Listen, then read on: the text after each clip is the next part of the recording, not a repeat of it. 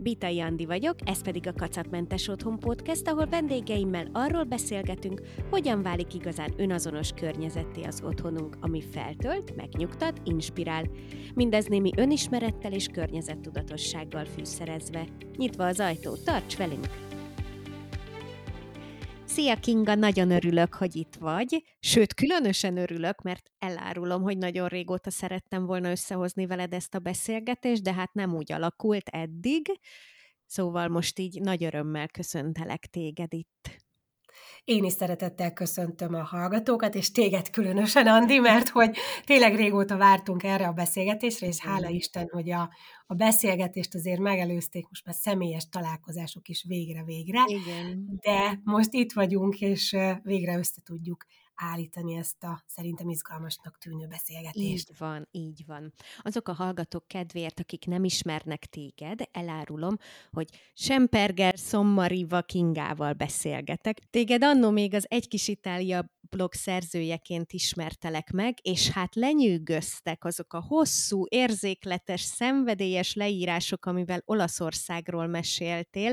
Ez így azonnal megragadott engem. A Facebookon találkoztam először az írásaiddal, egyszerűen az ember képzeletben azonnal ott tud lenni veled, valami csodálatos érzéked van a történetmeséléshez. Ez egyébként mennyire volt egy tudatos döntés eredménye a részedről? Először is köszönöm szépen a szavaid, nagyon jól esnek. Um, alapvetően nekem ez ilyen gyerekkorra visszaugró picin történet, mert hogy nekem a nagypapám ő irodalomtanár, meg irodalom történész volt, és mi, mi rengeteget írtunk, meg meséltünk, meg ő nekem mindig nagyon sokat segített abban, hogy könnyebben menjen a tanulás az irodalom és a történelem terén, és nekem mindig is az maradt meg emlékként, hogy örökké mesélt. Tehát ő egy olyan igazi uh-huh. storyteller volt, uh-huh. és nyilván mellette írt, meg verseket elemeztünk, és valahogy ezt én így mindig hoztam, meg így hordoztam magamban, csak aztán most ez itt azt gondolom, amikor az ember így megtalálja a helyét a világba, akkor eljöttek azok a dolgok is, amivel eddig nem foglalkoztunk, és így nekem jött az, hogy, hogy én elkezdtem írni, meg elkezdtem mellé fényképezni, meg fotózni, és tulajdonképpen itt tényleg a, a mindennapok hozták azt, hogy egyrészt ugye részben nyilván távol azért hazámtól, de egy új élet köntösében nagyon, nagyon nagy szeretettel mutatom be tényleg itt nálunk ezeket a csodálatos, nem csak tájakat, hanem azt gondolom inkább emberi momentumokat, meg így az olaszoknak az életigenlését. Igen, az abszolút átjön tényleg így az első pillanatban, hogy, hogy nagyon nagy szeretettel vagy az olaszok és az olasz vidék iránt, úgyhogy ez abszolút érződik. Azt még elmondom rólad, hogy azért te sokkal több vagy egy bloggernél, ugyanis egy nagyon sikeres családi vállalkozás része vagy, és olyan összekötő kapocs vagy az én szememben Észak-Olaszország és Magyarország között. Mindig van valami újdonság körülöttetek, úgyhogy inkább te meséld el, hogy pontosan mivel foglalkoztok ilyen szempontból.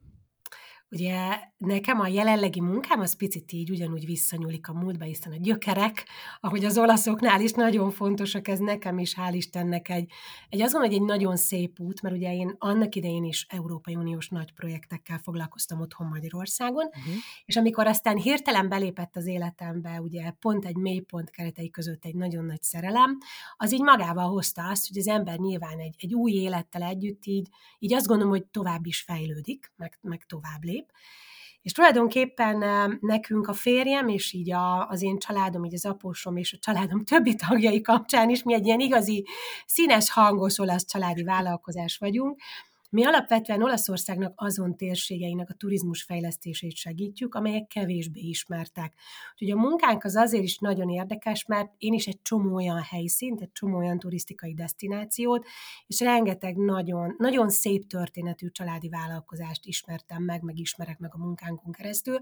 Mi alapvetően az olasz régiókkal és mikrotérségekkel együtt működünk, tehát kvázi ennek van egy abszolút intézményi, meg azt gondolom, hogy regionális része is a munkánknak, és tulajdonképpen a célunk az az, hogy pontosan azokat a, azokat a vállalkozásokat, azokat a helyszíneket fölfűzve egy együttműködő hálózatokká, így mutassuk be Olaszország azon területeit, amelyek például kevésbé vannak promotálva, és azt gondolom, hogy pont ezek azok a vidékek, amelyek igazából visszaadják azt nekünk, amiért így, amiért így nagyon szeretünk Olaszországba lenni, mert hogy mi azokat a vidékeket járjuk, ahol nincsenek nagy tömegturisztikai vonulások, nincsenek esernyőt a fejük felett lóbáló idegenvezetők, hanem tényleg így a, az autentikus olasz létnek a hátterét látjuk, és, és ez egy annyira nagyon szép kihívás, mert pont ebben a változó és rohanó világban szerintem pont oda érkezik vissza az a munka, amire azt gondolom, hogy az embereknek egyre nagyobb szüksége van.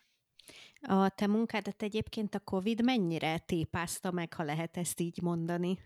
Abszolút lehet erről beszélni, ez szerintem egy, ez egy nagyon előremutató tématerület, hiszen ugye önmagában az ágazatot, a turisztikai ágazatot a világ minden táján abszolút megtépázta, azt gondolom, maga, maga a pandémia helyzete, hiszen az elmúlt másfél évben nagyon volatilisan, és na, tehát, hogy nagyon ilyen fekete-fehér területű dolgokat ki se lehet mondani az ágazatra, hiszen minden folyamatosan változik, tehát maguk a tendenciák is nagyon átalakuló félben vannak.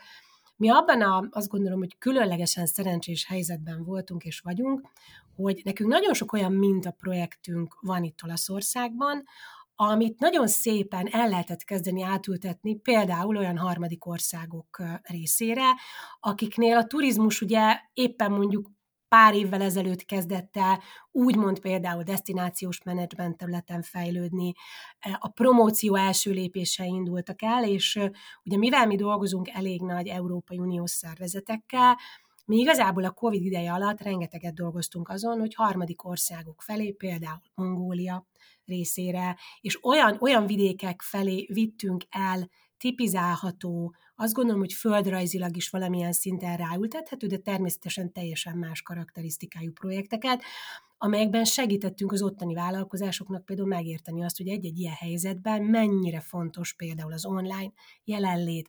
Ugyanezt csináltuk itt Olaszországban is, hogy ugye a Covid-dal így hirtelen egy kicsit így mindenki megállt, hogy úristen, akkor most mi lesz például a síszezonnal, mi lesz a nyári olasz nyaralással, és mi nagyon keményen dolgoztunk végig ez alatt az elmúlt időszak alatt, és hála Istennek azt kell, hogy mondjam, hogy ez meg is látszódott a, a Covid által megengedett nyári szezonokon.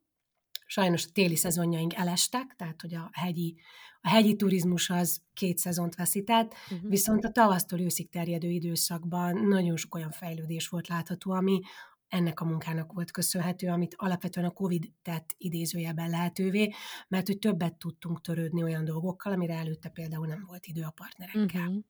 Igen, voltak ilyen abszolút pozitív hatásai is ennek, Igen. azért aki tudott alkalmazkodni megfelelően ehhez az új helyzethez, és kellőképpen rugalmas volt, azért az kihozhatott végül jó dolgokat is ebből az egyébként szerencsétlen helyzetből. Én azt gondolom, hogy az alkalmazkodó képességnek a, a változása az egy nagyon, nagyon különleges dolog. Ugye, amit így azért Olaszországban így általánosságban tudni kell, hogy nálunk a, az üzletkötések például, meg az, hogy létrejönnek egyességek, meg megállapodások, az nagyon személyes uh-huh. jelenléthez kötött. Tehát ugye az olaszoknál az, hogy te leülsz egy asztal mellé, és valakivel megiszol egy jó kis aperitívót, az önmagában elindít mindig mély beszélgetéseket, és tényleg nálunk azt lehetett látni, meg maguk az együttműködési hálózataink is, az összes úgynevezett ilyen turisztikai klaszterünk, az ugye nyilván mind rengeteg személyes munka keretén belül jött létre. Uh-huh. Tehát ami egy nagyon, azt gondolom, hogy érdekes helyzet volt, hogy ugye eltűnt a személyes jelenlét, és ugye mindent át kellett konvertálni így a digitális világba, és például ez egy nagyon nagy kihívás volt nálunk rengeteg kis családi vállalkozásnak, tehát mi nagyon sok időt töltünk abba, hogy őket például átképezzük, hogy mindenkinek legyen jól működő Facebook oldala, hogy a családi vállalkozások, vagy például a pici osztériák, a kis trattóriák, meg ezek az agriturizmok elkezdték bemutatni a kedvenc családi ízeiket, úgyhogy ők is otthon főztek a konyhába, és ugye ebből lettek ilyen online közös főzések. Udinében megalakult egy online kávézós női kör, amiben bevontunk hmm. egy csomó női vállalkozást, foglalkozót. Hogy, igen, tehát hogy egy nagyon sok, ugye az olaszoknak az együttlét, meg a közösség fejlesztése az egy, azt gondolom, hogy a zsigereikben lévő igen. dolog. Tehát ők nem léteznek a reggeli közös kávé nélkül, nem léteznek a nélkül, hogy ne szóljanak az emberek egymáshoz az utcán, meg, tehát hogy ez nekünk azért így a Covid alatt is nagyon-nagyon megmaradt, független attól, hogy természetesen a sok, ami azért ugye itt Olaszországban történt, az azért így az elején nagyon-nagyon jellemző volt. Tehát azért volt azt gondolom egy másfél hónap, amikor így mindenki csak állt, és így nem akarta, meg nem tudta elhinni, hogy mi történik. Uh-huh. Persze kellett egy kis idő, hogy tényleg így Abszolút. az ember realizálja, hogy ez most nem két hétig fog tartani. Igen, hanem... reméltük, de nem. Reméltük, igen. Igen, igen. igen, és aztán kiderült, hogy ez most hosszabb távra kell berendezkedni. Ahogy így hallgatlak, abszolút átjön rólad az, hogy te egy ilyen nagyon energikus, nyitott személyiség vagy, és hát én mindig azon gondolkozom, amikor így találkozom veled, hogy te vajon már az Olaszországba költözésed előtt is ilyen voltál, vagy az a környezet, amiben most élsz, az változtatott a személyiségeden. Te hogy látod ezt? Ó, ez egy nagyon érdekes kérdés, és köszönöm a, köszönöm a kérdést.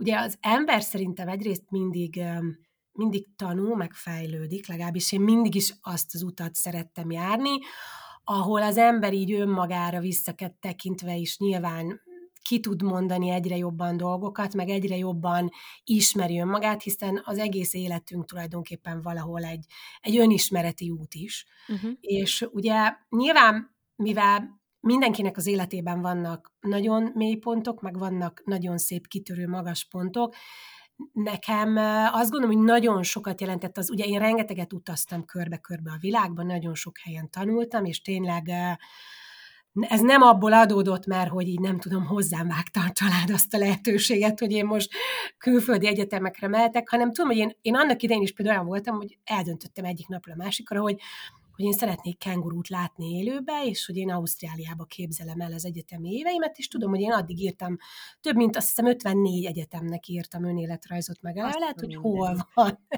hogy hol van olyan szak, ahova bármilyen ösztöndíjjal vagy valamivel be lehet kerülni, és akkor aztán ez így sikerült. És akkor én ott így eldöntöttem, hogy így lehetetlen nincsen. Tehát, hogy mm. nyilván az emberben, persze, hogy vannak gátló körülmények, meg vannak az életünkben olyan problémák, amiket természetesen, amikkel együtt kell élni, de valahogy bennem mindig is, én azon, hogy én egy nagyon szenvedélyes ember vagyok, ezt így el is szoktam mondani, hogy ez abszolút igaz. E, amit nyilván az évek hoztak magukkal, az az, hogy így az energiáimat megtanultam úgy rendezni, meg úgy átrendezni magamban, hogy, hogy egyre inkább figyeljek azokra a dolgokra, amiktől én is, meg a környezetem is több lehet, és tény és való, ezt szeretném veled is, meg a hallgatókkal is megosztani, hogy az én olasz másik felem, az én férjem, ő nekem nagyon sok olyan dolgot hozott az életembe, az ő családjával állta, amiből, amiből egyszerűen én itt tényleg naponta 200 ot kapok, mert hogy amikor egy nagy összetartó, sokrétű és sokszínű család van az ember körül, ami nekem Magyarországon is ilyen volt, csak mások ugye a rezgések. Tehát ugye otthon így most visszanézve azért nekem volt egy nagyon-nagyon komoly olyan mókuskerék, amiben így magamra egyáltalán nem figyeltem. Tehát ez, uh-huh. tudod, ez a rohanva eszünk, Igen. autóba lóga hajunk, félkezünk már, nem tudom én, a tisztítóban van, de közben tudod, hogy még rohanni kell ide. Tehát, hogy így egy ilyen absz, én egy olyan életet éltem, ami tényleg az a három végén égettem a gyertyát, nem is kettő végen. És ugyanúgy van egy nagyon szerető, imádnivaló családom, rengeteg barát, ismerős otthon, de engem valahogy itt Olaszországban megfegyelmeztek. Tehát, hogy, hogy azt látom, hogy a, amennyire rám szóltak, és megtanultam például leülve enni, hmm. odafigyelni arra, hogy az, amit csinálok, arra mindig rászálljam azt a százszázalékos figyelmet, és ezáltal egy csomó minden még értékesebbé vált. Mm. És, és szerintem ez, ez nyilván így lehet, hogy a korral is, meg így a körülménnyel is jött, de hogy például a munkámban is azt látom, hogy, hogy kevesebb időt kell már szánnom dolgokra, és tudok sokkal hatékonyabb lenni, mert hogy amúgy az emberi tényező is ebben nagyon sokat segít, és, és azt gondolom, hogy így, hogy így megtaláltam a helyem, tehát hogy ez egy nagyon jó érzés azt tudni, amikor így tényleg az ember szerintem így megtalálja, hogy hova tartozik, meg hogy hova való. Szóval egy kicsit magával ragadott téged a Dolce Far Niente életet. Igen, abszolút.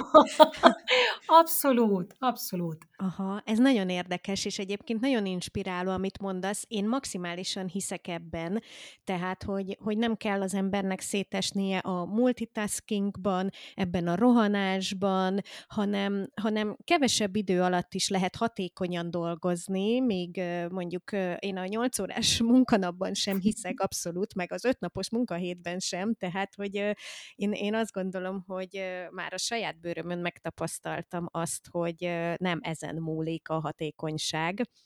Na most igazából te is valahol ezt erősítetted Abszolút. meg. Abszolút. Sőt, ugye, hogyha ha az emberek, én azt, tehát amit itt nálunk, ugye mi egy nagyon különleges kis régió vagyunk, itt 1,2 millió ember él, és alapvetően Fruli egy ilyen, tényleg egy ilyen, egy ilyen tiszta udvarrendes háztérség, ugyanakkor mm. meg nagyon sok szép olasz jegy, gyönyörű történelmi, művészeti természeti kincseink vannak, de valahol, mivel ugye a régió is ilyen, ilyen tényleg ez a rendezett, igazi északolasz, olyan, azt gondolom, hogy úgy, úgy rend van az emberek fejében is, térségben élünk, itt tényleg azt látjuk, meg én ezt tapasztalom nap, mint nap, és így a munkánkban is, hogy, hogy az emberek összefognak. Tehát, hogy itt még divat együttműködni, divat egymást úgy segíteni, hogy lehet, hogy mondjuk abban nem rögtön az merül fel az ember fejébe, hogy most akkor ez nekem miért lesz jó. Uh-huh. Neke, az embereknek itt egy csomó dolog azért is jó, mert jól érzik tőle magukat. És ugye amiben azt gondolom, hogy a, ez a mediterrán lét meg élet egy kicsiben különbözik, hogy, hogy tényleg itt az emberek hagynak időt maguknak arra, hogy élni tudjanak. Tehát ugye ami tudom, hogy ha így visszaidézek én is nagyon sok olyan napomat, ami amúgy egy remek kontraszt, és nagyon jó dolog volt arra, hogy tanulni kell tényleg azt, hogy, hogy nem biztos, hogy minden a munka, meg nem biztos, hogy mindig minden arról szól, hogy, hogy úristen a, a karrier csúcsán lenni, meg hogy, hogy onnan még tovább lépni, és még inkább feszíteni a magunkban lévő energiákat.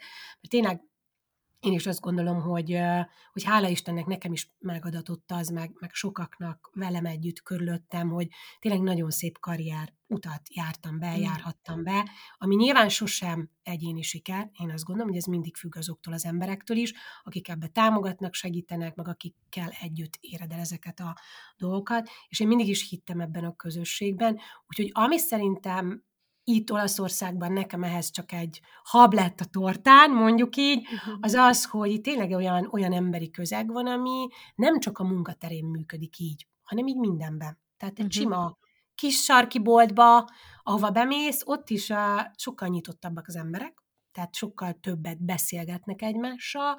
Azt látom, hogy a maga ez a digitalizáció például a fiataloknál persze mindenhol ott van, de amikor mondjuk egy család leül egy étterembe az asztalhoz beszélgetni, akkor ott mindenki az asztalnál van jelen, nem a mobiltelefonján, sőt, nálunk például, nem csak nálunk, nagyon sok más családnál, családi asztalhoz nem viszem mobiltelefont. Uh-huh. Mert hogy ott, ott beszélgetsz, ott eszünk, tehát ott arra figyelünk, amit, amit az asztalnál kell és szokás csinálni. Na hát ezekből lenne mit tanulnunk egyébként, abban biztos vagyok, szóval tény, hogy én nem ezt tapasztalom így a mindennapokban. De mesélj kérlek arról, hogy hogyan nem esel át mindeközben a ló túloldalára. Tehát hogy csinálod azt, hogy nem azzal megy el a napot, hogy kávézol a gyönyörű napsütötte téren, beszélgetsz, tehát hogy találod meg az egyensúlyt?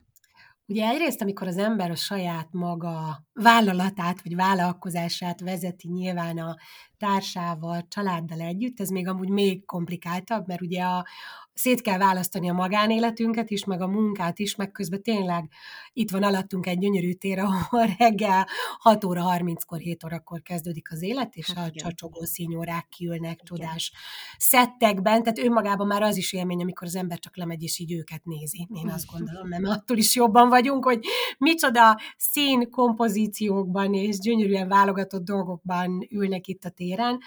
Ugye amit nálunk nagyon szépen így végig lehet követni, hogy, hogy a, a családok, általában nálunk a családi generációk nagyon sok helyen vagy együtt dolgoznak, vagy nagyon közel élnek egymáshoz, van vagy sok helyen, ahol ilyen nagyon nagy családi házakban laknak együtt, és ami, ami szerintem egy nagyon szép dolog, hogy nálunk az idős generáció, akik ugye azért nyilván tapasztaltabbak, sokkal több mindent láttak már, uh-huh ők hihetetlen jó történetekkel, meg rengeteg példával tanítják a fiatalokat. Tehát nekem például van egy influencerem, itt helyi szinten, ő a mi nonnánk, hmm. aki az én férjem édesanyjának az anyukája, most 96 éves, és ö, olyan életigenlő, és annyira sok tanító dolgot tanít, mesél, mond, mutat, és tapasztalunk együtt, például ő az, aki rengeteg olyan tanácssal lát el, és az ő fiatalkori életritmusát látva, hogy ő például hogyan intézte azt, mert ő egy családot menedzselt, ami azt gondolom, hogy egy, egy hatalmas nagy munka, mert rengeteg gyerek, nagyon sok unokatestvér, és alapvetően ilyen igazi nagy olasz többgenerációs család a, a mi családunk is. Uh-huh.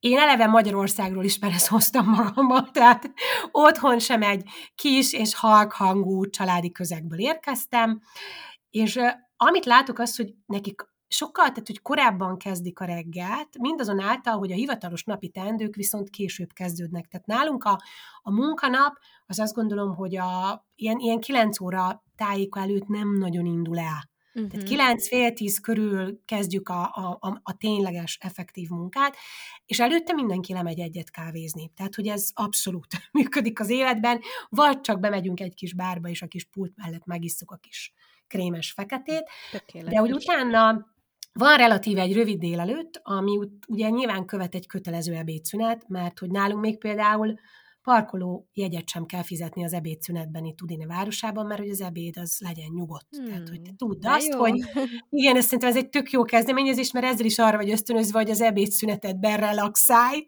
igen. és egyél. És ami nálunk nagyon más, hogy nálunk az esti órák sokkal hosszabbak, Uh-huh. Ez szerintem adódik a, így a mediterrán, én azt gondolom, hogy magából a, a, az ország földrajzi elhelyezkedéséből is, hogy naposabbak a napok, sokkal tovább tartanak, az embereknek az üzleti megbeszéléseinek szerintem 60-70%-a asztal mellett történik. Uh-huh. Tehát nálunk a vacsorák, például ez egy nagyon gyakori dolog az üzleti vacsora, vagy az üzleti ebéd, és ami egy különleges dolog, hogy nálunk a szombat alapvetően munkanap.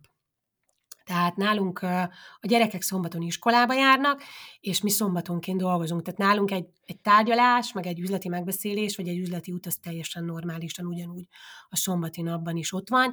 És általában a vasárnap az, ami ugye a szent pihenő nap, hétfőn pedig nagyon sok minden nincs nyitva a kereskedelmi dolgoknak a terén, az ilyen kicsi-pici uh-huh. családi üzletek hétfőnként általában zárva vannak. Tehát egy picit fordítottabb a rend, de amit tényleges, hogy nálunk az esték sokkal hosszabbak, tehát az, hogy este 9-ig, 10-ig hivatalosan dolgozik egy, egy családi vállalkozás, mondjuk egy tanácsadó cég, az teljesen normális. És az, mhm. hogy este 8-kor van még megbeszélés, az is abszolút normális.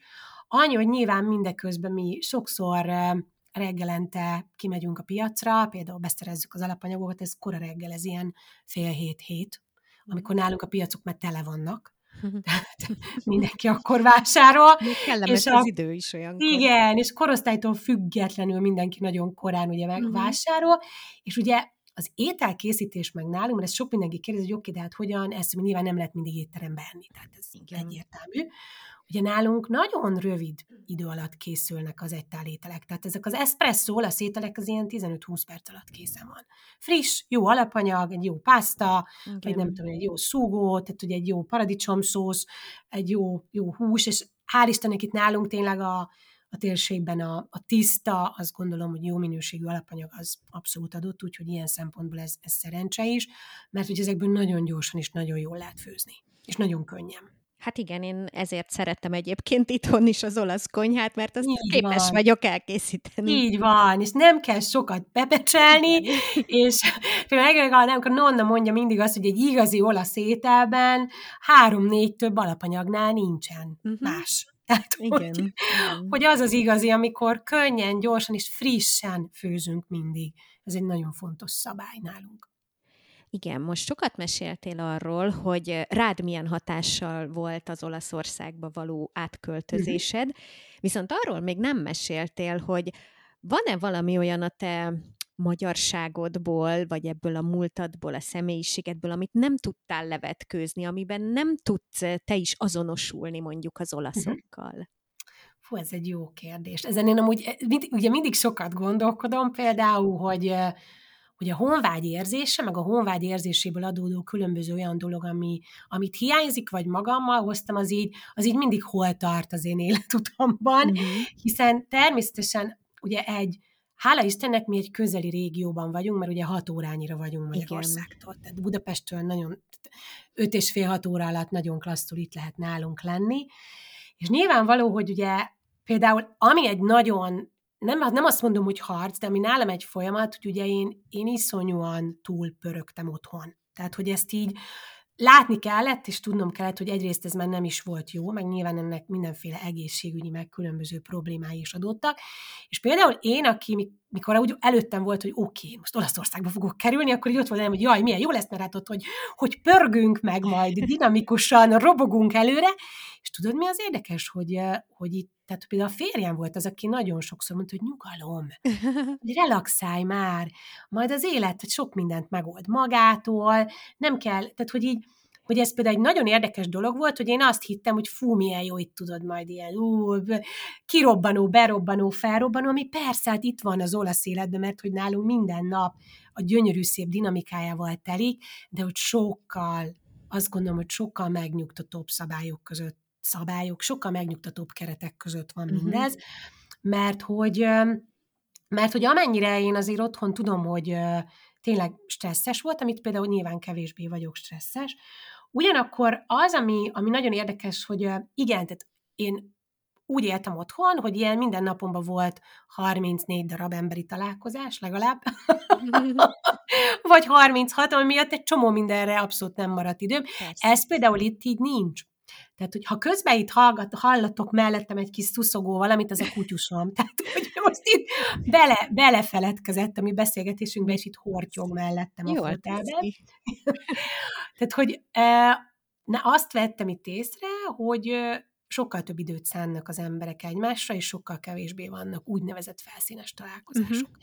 Tehát ami nekem először így nagyon furcsa volt, és tényleg, hogy ez a, most tudod, ezzel is találkozunk, azzal is találkozunk, amazzal is, mi nyilván mindenkit szerettem volna megismerni, ugye nekünk rengeteg munkánkból adódó kapcsolatunk van, nagyon sok, nyilván a férjemnek a, a baráti köre, tehát hogy én, aki hoztam otthonról azt, hogy ez a mindenkivel azonnal találkozunk, és mindenkivel gyorsan együnk, ígyunk, menjünk jobbra-balra, ez itt, ne, tehát hogy ez itt teljesen más. És ezért ez az elején, ez nekem ilyen sok volt, hogy de jó, most akkor így, most miért nem találkozunk ezzel? És akkor mindennek mindig eljött az ideje, és hogy tény, hogy ez így sokkal értékesebb, mert hogy, mert hogy a kevesebb több. Tehát, hogy mhm. nekem itt erre kellett rájönnöm, hogy nagyon sok mindenben a kevesebb az sokkal többet ad, és hogy sokkal nagyobb hozzáadott értéket teremt. Úgyhogy azt gondolom, hogy ez, ami igazából hú, most, hogy meg, hogy mik, mik azok a dolgok, ami, ami kevésbé tudott itt megvalósulni. Szerintem nekem inkább azt mondom, hogy nagyon sok olyan dolog történt itt, amit, amit otthon már régóta fontoltam magamban, hogy, hogy milyen jó lenne csinálni, de sose volt otthon rá időm, uh-huh. sose volt rá, mindig halogattam, tehát hogy én nagyon szerettem fotózni világéletembe, de tudod, nem, egyszerűen nem, valahogy így otthon nem jött az ihlet, itt meg így magától hát, jött az igen. Gondolom, így kinéztél az ablakon, és így láttad, hogy milyen gyönyörű. Igen, minden. ugye otthon is gyönyörű dolog, tehát hogy otthon is, Budapest is egy csodás város, tehát nekem a férjem mindig teljesen elalél, amikor hazamegyünk, hogy mennyire sok szép hely van otthon. De más. Csak, tudod, más, tehát hogy a, azt gondolom, hogy a, és ebben szerintem biztos, hogy sok minden van, hogy, hogy magunkban mi van, uh-huh. meg hogy mi hogy vagyunk ott abban az adott helyzetben, meg hogyan éljük meg azt. Úgyhogy nekem tényleg nagyon sokat adott hozzá ez az egész, és tényleg az, hogy az pedig, hogy közel vagyunk Magyarországhoz, az, az megteremtette annak a lehetőségét is tényleg, hogy a magyarországi barátaink, természetesen családunk, édesanyám, testek, tehát ők is nagyon gyakorta jönnek uh-huh. hozzá, meket mi is gyakorta megyünk haza. Igen, igen.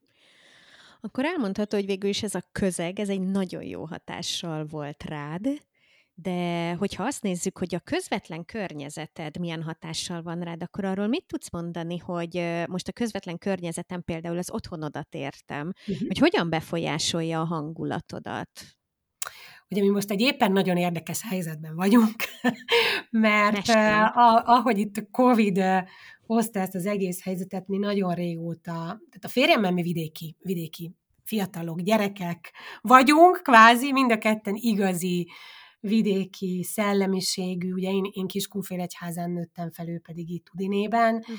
és mind a ketten tényleg megjártuk a világ nagy metropoliszait, dolgoztunk mind a ketten nagy multicégek környezetében, banki területen, pénzügyi területen, stb., de valahogy mindig is így a, a természethez vitt vissza a mi szívünk, meg a mi gyökereink azok nagyon oda eredeztethetőek vissza, úgyhogy mi régóta, régóta szerettünk volna egy vidéki házat itt Olaszországban, uh-huh. itt a mi kis régiónkban, mert hogy valahogy ez volt az álmunk, hogy, hogy nekünk ott a zöld, meg ott a teraszos dombok kellős közepén van az otthonunk, tehát hogy mi oda tartozunk, és független attól, ugye, hogy az irodánk az Udine belső lüktető lelkében van. Tehát ez tényleg valahogy egy fantasztikus hely, mert ugye azt mondom, hogy Udine legszebb terére nézünk, és nagyon sokat ad nyilván az, hogy itt a, a Covid ideje alatt is például az emberek csak kinyitották az ablakokat, és egymással beszélgettek a szomszédok. Tehát, hogy így annyira picik az utcák, hogy így ki kellett csak ülni a teraszra, és így átintegettél meg,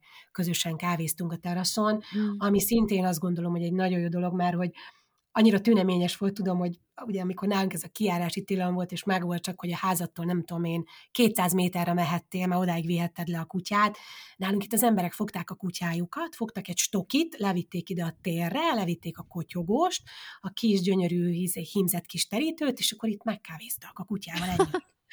Tehát, hogy nyilván ez a, az olasz belvárosi közeg az egy, az egy nagyon jó hangulat, Igen. ugyanakkor meg van egy hatalmas nagy felfordulás is az életünkből, mert hogy most már közel egy éve dobozok között lakunk.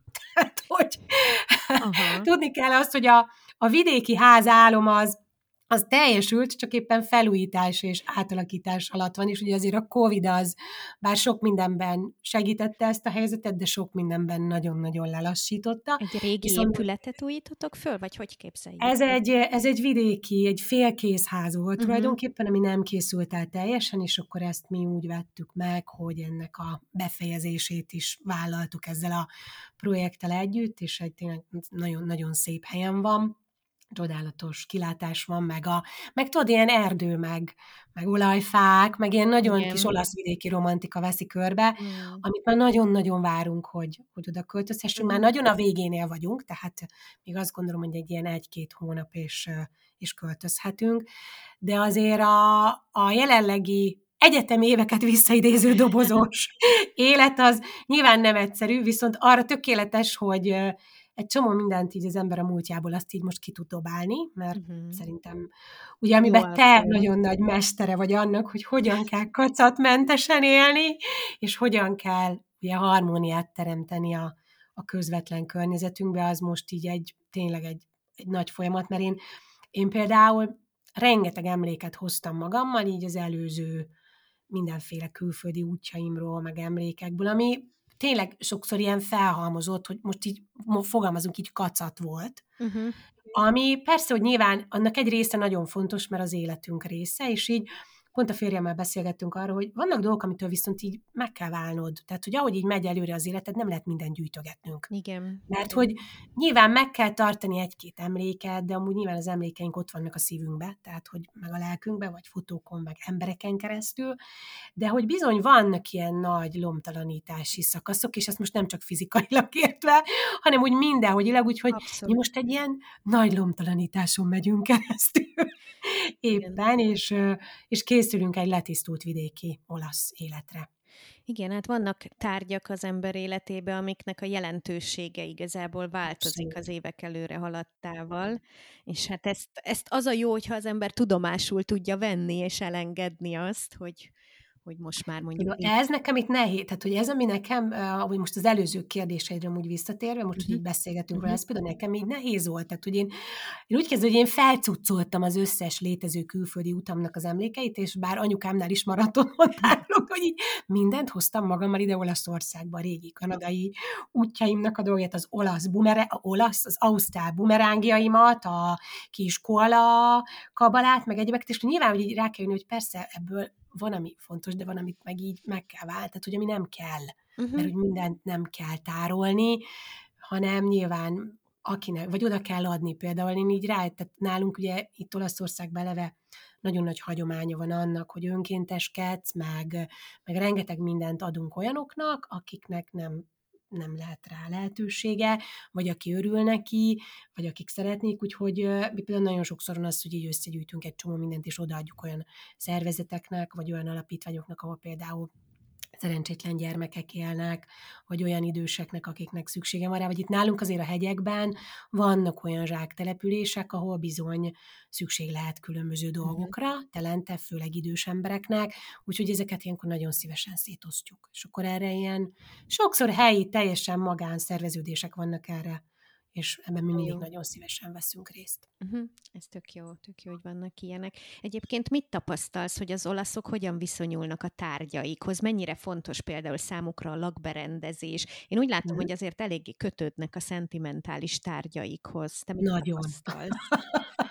nagyon. Tehát a, ami nagyon érdekes, hogy így a, a szimbólumok, ami mondjuk egy, vagy egy, vagy különböző olyan jelképek, ami a, a családoknak a több generációján így tovább öröklődő dolgok. Például vannak olyan családok, ahol, ahol olyan könyvtárak vannak, mert ugye mondjuk ott a könyv az, ami egy hihetetlenül fontos érték. Uh-huh. Van, ahol a családi edények, porcelánok, puharak, kávéscsészék, ugye a nevekkel ellátott gyönyörű szép konyhai textíliák például, azok így tényleg évtizedeken, vagy hát évszázadokon át is ugye átöröklődő dolgok, és bár ugye, hogyha most megnézzük a, a különböző irányzatokat abban, ugye, hogy mondjuk az olasz lakberendezés is merre halad, ugye azért egy ponton a nagyon letisztult irányba halad minden, tehát ugye nálunk is nagyon divat lett az, hogy például ezekben a gyönyörű klasszikus antik villákban ugye modern berendezéseket, modern lakásokat alakítanak ki, uh-huh. de ugye mindenhol ott van az arhaikus ősrégi elem. Tehát ugye Olaszország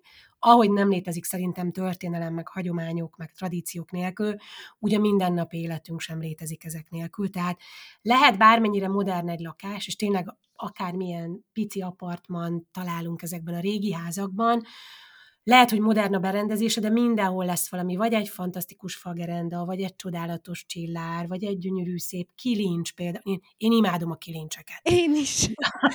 Tehát, hogy a, akár merre megyünk, itt, hogy így van egy, van egy csomó fotó, mint csak kilincsek vannak, Igen. mert hogy szerintem gyönyörűek, tehát hogy az anyjak a fejes kilincs, a kutya fejes kilincs, és ugye Nálunk nagyon sok családnak van gyönyörű, sok címere, nagyon sok mm. monogram, ami például itt tényleg a, a férfiaknak például a manzsetta gombjától elkezdve az ingeknek a hímzésén ugye visszajön, de ugyanígy a zsebkendők például, a, a női zsebkendő, vagy a nők, vagy a férfiaknak ugye a textil zsebkendői, és hogy én tényleg azt vettem észre, hogy ez a rengeteg szimbólum, meg jelkép, ez így mindenhol ott van, és, és tényleg a, most így a bármilyen olyan családi barátról vagy ismerősről mesélve, akik, akik lehet, hogy szupermodern környezetben laknak, a családi darabok, azok mindenhol ott vannak. Uh-huh. Tehát, hogy az, az szent és sérthetetlen, és, és megmondom őszintén, nem is nagyon tudok mondani olyan, olyan bárkit, akinél mondjuk ne találnánk ilyen, ilyen apróbb dolgokat. Tehát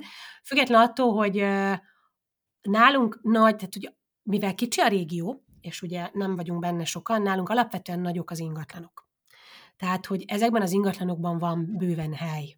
Igen. És nyilván mondjuk egy, egy családi könyvespolt sem 20 könyvből áll, hanem, hanem nagyon sokból. Tehát, hogy, hogy látod azt, hogy azért így a minden egyes ünnepre megvannak például a, a különböző tányérszettek. minden hmm. ünnepnek megvannak a textíliái, a törülközői, és hát csak elég besétálni egy olasz kisvárosnak a pici üzletei között, hogy látni fogjuk, hogy tényleg milyen apró részletességgel figyelnek arra, hogy mondjuk egy étkészleten milyen apró formák vagy színek jelennek meg. Uh-huh. Azt már említetted, hogy az olaszoknál nagyon fontos ez a családi kötelék, és hát abban a szerencsés hmm. helyzetben vagy, hogy ismerheted a férjed nagymamáját is, tehát egy sok generációs családban élsz. Mit tapasztalsz, hogy a különböző generációk során mennyit változott mostanra az, hogy az olaszok az, ahogy az otthonukhoz viszonyulnak? Tehát ott is erős az a probléma, főleg bizonyos régiókban, hogy a fiatalok inkább tovább állnak. De ez mennyire érezhető jelentő így a te mindennapjaidban?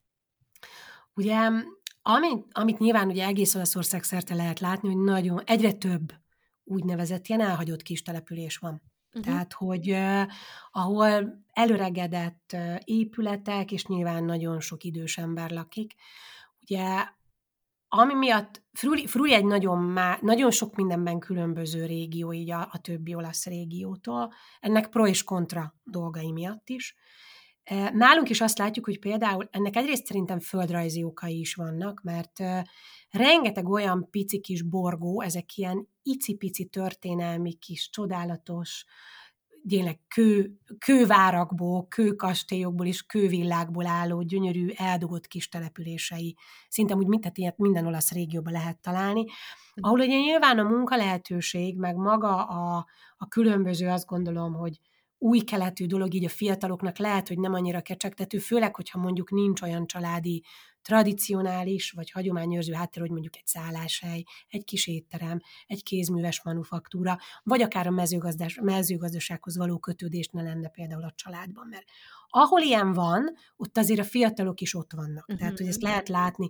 Nálunk Friuliban nagyon-nagyon erős ez a családi, több generációs kötődés. Tehát amit mi látunk, ugye egyrészt északi régióban vagyunk, az alapvető, azt gondolom, életminőség, az, az tényleg nagyon jó, tehát hogy magasabb, mint, mint sok más olasz régióban. Ezt, ezt fontos is elmondani, mert nyilván nem mindenhol az, tehát például nálunk nagyon erős az ipar, nálunk nagyon erős a mezőgazdaság. Vannak olyan régiók, akik nem ilyen szerencsések sajnos, és nyilván ott értető is, hogy a, a fiatalok elvándorolnak, hiszen munkát keresnek, mm. szeretnének elhelyezkedni, és ugye azért ez nem egyszerű Olaszországban. Tehát ezt tudni kell, hogy a, a munkanélküliség és az új munkahelyek megtalálása az abszolút nem egy könnyű dolog. Nyilván az északi régiókban valamivel könnyebb, délen pedig sokkal nehezebb. Uh-huh.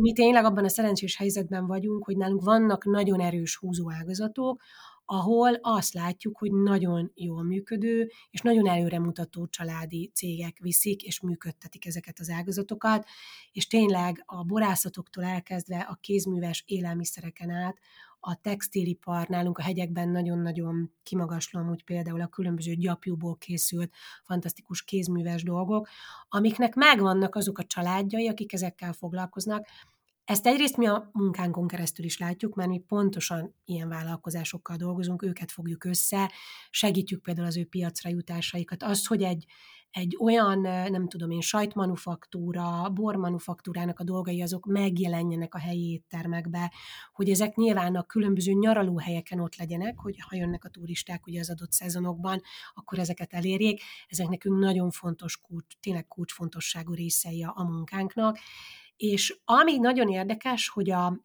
az idősek és a fiatalok közötti viszony mennyire más. Tehát, hogy sose felejtem el, nekem így nem megdöbbentő, de hogy egy ilyen pozitív sok hatás volt látni azt, hogy, hogy mennyire ott vannak a fiatalok, például így az elesettebbnek tűnő idős nemzedéknél. Mennyire nincsenek mondjuk idézőjelbe eldugva nálunk például az, hogyha valaki kerekesztékes, tolószékes bottal jár, sérült, tehát hogy ők ugyanúgy itt vannak a mindennap élet minden percében.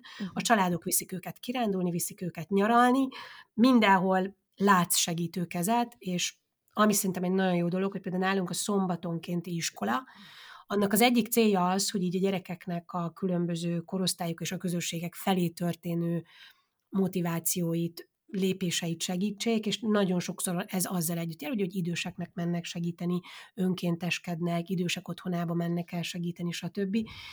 Ez szerintem egy nagyon különleges része az olasz társadalomnak. Tehát, hogy a, az idősek ugye azért, akik nálunk egy nagyon komoly háttér, tehát nálunk ők, ők mennek sokszor a gyerekekért a suliba, és hogyha ha a nagymama, nagypapa, ez a nonna-nonnó rendszer nem lenne ennyire erős, akkor nyilván egy csomó mindenki lenne sokkal stresszesebb, fáradtabb, kapna kevesebb segítséget. Uh-huh. Tehát, hogy ez egy, ez egy nagyon komoly erős spirál itt állunk a térségben, és ez meg is határozza nálunk például a vállalkozásoknak a menedzsmentjét is. Tehát, hogy hogyan, kinek mi a szerepe egy családi vállalkozásban például, és azt hogyan tölti be. És hogy egy férfeleség, egy testvérpár, nagyszülők, fiatalok hogyan dolgoznak egymással, erre nálunk tényleg nagyon jó betekintési lehetőség van, több ilyen tanulmány utat is szerveztünk amúgy, kifejezetten, hogy családi vállalkozásoknak generációs háttereit áttekintve, hogyan állják meg a helyüket, és hogyan, hogyan osztják fel például a munkát, és hogyan tudnak sikeresek lenni. Hát ez nagyon irigylésre méltó helyzet igazából, szerintem. Főleg Ja, így... igen, tehát ez egy nagyon ritka dolog szerintem, meg Mhm. nagyon nagy kincs, én azt gondolom. Igen, igen, abszolút. Úgyhogy ö, föl is teszek neked egy egyszerű, de mégis nagyon bonyolult kérdést. Szerinted mitől boldogok az olaszok? Ó, erről hosszasan tudok neked, Igen, gondoltam. hosszasan tudok neked mesélni. Um, ami szerintem a legszembetűnőbb az az, hogy lehet bármilyen borús az ég nálunk. Tehát, hogy most a ború alatt értsük azt, hogy lehet bármilyen negatív állapot, nyilván tragédia, mindenféle, azt gondolom, hogy olyan probléma, ami, ami nyilván mindenkinek van az életébe, ők ö, olyan, azt gondolom, hogy olyan életigenlő energiákkal élnek, hogy a problematikus helyzetekben is ö, mindig van támasz. És most ezt értsd úgy, hogy a, az utca embere, tehát, hogy akit lehet, hogy nem ismersz, vagy aki csak szembe jön veled is, tudnak mosolyogni, és, és nagyon nagy nyitottsággal kezelnek mindent, ami teremt egy olyan kohéziós erőt önmagában, én azt gondolom, hogy a társadalomban, ami így maga, maga azt jelzi mindenki számára, hogy így jobban érzed magad. Uh-huh. Én a- nagyon sokat kutatom ezt, meg nagyon sok ponton próbálok mindig annak utána járni, hogy, hogy, hogy ugye mi, mire, miben rejlik tényleg így a dolce vitának Mhm. a titka, ugye az édes Igen. életnek a titka. És ugye amikor, ha csak abba belegondolunk, hogy hogy mi magunk, akik mondjuk otthonról elindulunk, és így átlépjük az olasz határt, akkor így most egy dolog, hogy kisüt a nap, meg gyönyörűek a tájak, Mhm. meg finomakat teszünk, mert ugye ez sok helyen ott van. Mhm. Tehát, hogy ez így nagyon sok helyen vannak ilyen adottságok. Szerintem az emberi tényező, ami hihetetlenül fontos nálunk, hogy, hogy az emberek kortalanul tudnak mosolyogni, nyitottak, és, az, és szeretik az életüket. Tehát, hogy arra próbálják magukat abszolút motiválni, hogy az élet arra van, hogy szeressük, hiszen egy van belőle. Tehát, hogy nálunk, nálunk a nagyi is erről nagyon sokat mesél, hogy ő nagyon például, nekik egy nagyon nagy, neki nagyon nagy szerelme volt az ő férje, és egy teljesen hirtelen halállal veszítette el, a, veszítette el Nonnót, és ő is ő erre azt mondja, hogy, hogy de hogy annyit tanult az egész életük során, és hogy a, a nonnó halálát is ahogy kezeli, hogy neki mennyit adott a közös életük, és ő mindig arról beszél, hogy ő mit kapott például Mhm. ettől a kapcsolattól, meg mit kapott azoktól az évektől, amíg ők együtt voltak. Nem arról beszél, hogy úristen, mennyire szomorú, hogy elveszítette Nonnót. Persze, hogy szomorú, hiszen egy tragédia, de, de próbálja abszolút a pozitív oldaláról megragadni ezt, és én ezt látom az emberekből, hogy például most itt az egész Covid, meg az egész pandémiás helyzet, ami azért Olaszországot tényleg mondjuk ide kőkeményen kenterbe verte, sajnos, olyan, olyan még hatványozottabb szeretettel fordultak az emberek egymás iránt, ami szerintem nagyon fontos. Uh-huh. Tehát, hogy annyi segítség, annyi támogatás, annyi nyitottság volt az emberekben még erre a helyzetre való tekintettel is, ami azt gondolom, hogy tényleg köveket tud megmozdítani, és erre mondják az olaszok azt is, hogy bármi történhet, az olasz mindig feláll, és Hmm. mindig megy tovább. És tényleg ezek, a, ezek azok az energiák, aminek milliónyi része van, mert most szerintem erről külön plusz tíz adást csinálhatnánk, és Biztos, beszélgetést, hogy a, a napi, tényleg most így a színek szerepétől kezdve, a nyelv, a, a zene szeretete, a gyerekek, a család, tehát ugye nagyon sok mikroösztetétele van Mhm. ennek, de én azt gondolom, hogy a, az, hogy ki tudják nyitni a szívüket, feltételek nélkül ki tudják nyitni a szívüket, nincsenek ilyen negatív berögződéseik, tehát hogy azt így abszolút látom, hogy amennyire nálunk egy csomó minden sztereotípia, és Mhm. így nagyon gyorsan rá tudjuk mondani akár emberekre is, hogy ez most ilyen, meg olyan, meg amolyan, nálunk ezek az előítéletek azok, amik így, így nincsenek, tehát Mhm. hogy, hogy te tudsz az lenni, aki vagy, tudsz természetesen az lenni, aki vagy, tudsz élni, és hagynak is élni, és persze nálunk sincsen kolbászból kerítés, mint ahogy azt gondolom Nyilván, sehol sem, nálunk is vannak nyilván intrikák, vannak problémák, vannak feszültséget adó pillanatok, de mégis sokkal harmonikusabb és sokkal kiegyensúlyozottabb nagyon sok minden. Uh-huh. Pontosan azt mondom, hogy ezek miatt, a tényezők miatt. Igen, igen, ebben én is biztos vagyok. Akkor így Összefoglalva, mi az, amit szerinted mi magyarok tanulhatunk az olaszoktól? Most egyetlen olyan dologra gondolok, amit, hogyha valaki így megváltoztat itt a kis közép-európai szürke országunkban ülve, akkor mi az, amitől egy kicsit ezt a pozitív életet így megtapasztalhatja? Én azt gondolom, hogy egyik nagyon fontos dolog, hogy tanuljunk meg örülni az apró dolgoknak. Mm. Tehát nem kell ahhoz szerintem, most bocsánat, hogy ilyet nem kell ahhoz ferrari ülni, meg nem kell ahhoz, nem tudom én, a legdrágább helyekre menni, hogy boldogok legyünk. Tehát a boldogsághoz nem, nem kell sok minden, ahhoz alapvetően sokszor saját magunk kellünk, meg, meg az alapvető közvetlen környezetünk.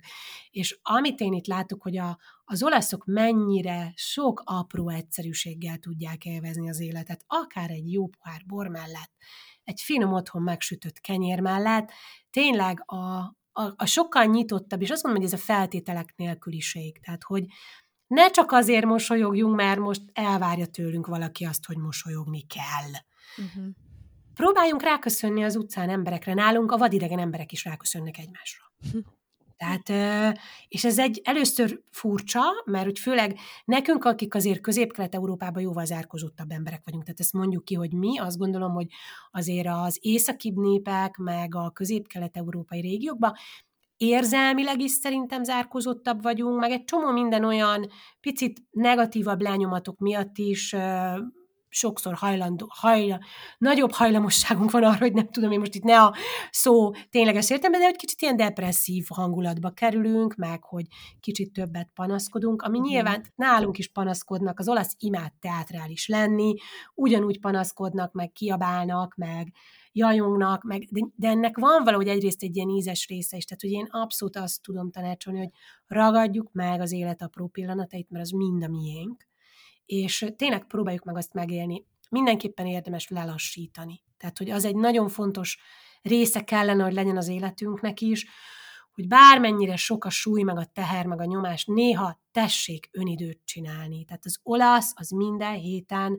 többször csinál magának önidőt, amikor azt csinálja, amit olyan nagyon szeretne, vagy amire nagyon vágyik, találkozni a többiekkel, beszélgetni, adni egy kicsit magunkból kifelé, és minél jobban amúgy megtanulunk az érzéseinkről beszélni, meg minél jobban ezáltal nyilván megismerjük magunkat, azt gondolom, hogy annál jobban jönnek majd ezek a dolgok.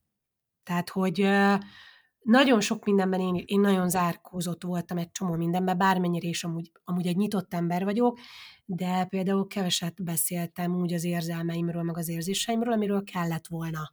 Uh-huh. És erre nagyon megtanított az itteni lét, hogy, a, hogy az asztalnál, a családoknál is nem csak ez a jó fejségből most összerünk, mert nem tudom én, már most ünnep van, és akkor együtt kell ebédelni. Nem, nem azért találkozunk, találkozunk azért, mert jól esik találkozni. Tehát, hogy sokkal természetesebben kell venni szerintem egy csomó mindent, meg mi nagyon sokszor szerintem rágörcsölünk dolgokra. Tehát, hogy ez a teljesítménykényszer, ezt is meg kell csinálni, azt is meg kell csinálni, így leszünk csak jobbak, így leszünk csak többet. Az élet megold egy csomó mindent magától. És ezt az olasz annyira jól érzékeli, hogy ők így el tudnak engedni dolgokat, és aztán ez így szépen visszafordul majd, amire vissza kell, hogy forduljon. Tehát, hogy így kicsit lélegezzünk mélyeket, és ígyunk meg egy jó, nem tudom én, aperitívót délután, mert azt otthon is meg lehet, és közben így engedjük ki a gőzt. Nem kell rá pörögni és túlpörögni dolgokat. Ez egy nagyon jó tipp volt így a végére, és egy nagyon szép záró gondolat, úgyhogy én nagyon-nagyon köszönöm neked, hogy meséltél, nagyon hosszasan tudnám még ezt hallgatni, úgyhogy kicsit meg is fogalmazódott bennem annak a gondolata, hogy szerintem fogunk mi még így beszélgetni, köszönöm legalábbis nagyon remélem. Örömmel. nagyon úgyhogy, örömmel. úgyhogy örülök, tényleg nagyon szépen köszönöm, hogy itt voltál és meséltél nekünk. Én köszönöm neked a fantasztikus kérdéseket is, mert ez mindig egy jó dolog, hogy annyi mindenről lehetne beszélgetni, de nagyon, nagyon jól kell tudni kérdezni, és ezt pedig én nagyon köszönöm neked, meg, meg az összes tényleg azt gondolom intuitív és olyan klassz dolgot, ami belőled is árad, mert amit te csinálsz, az is egy fantasztikus dolog, és szerintem ezek a jó dolgok meg mindig tudják, hogy mikor és hogy kell találkozniuk. Ez így van, ez így van. Abszolút. Úgyhogy maradjon is így. Nagyon így szépen van. köszönöm. Köszönöm én is neked. Ha van kedvetek, akkor csatlakozzatok a podcast csoportjához Facebookon, iratkozzatok fel a csatornára, és hamarosan találkozunk. Sziasztok!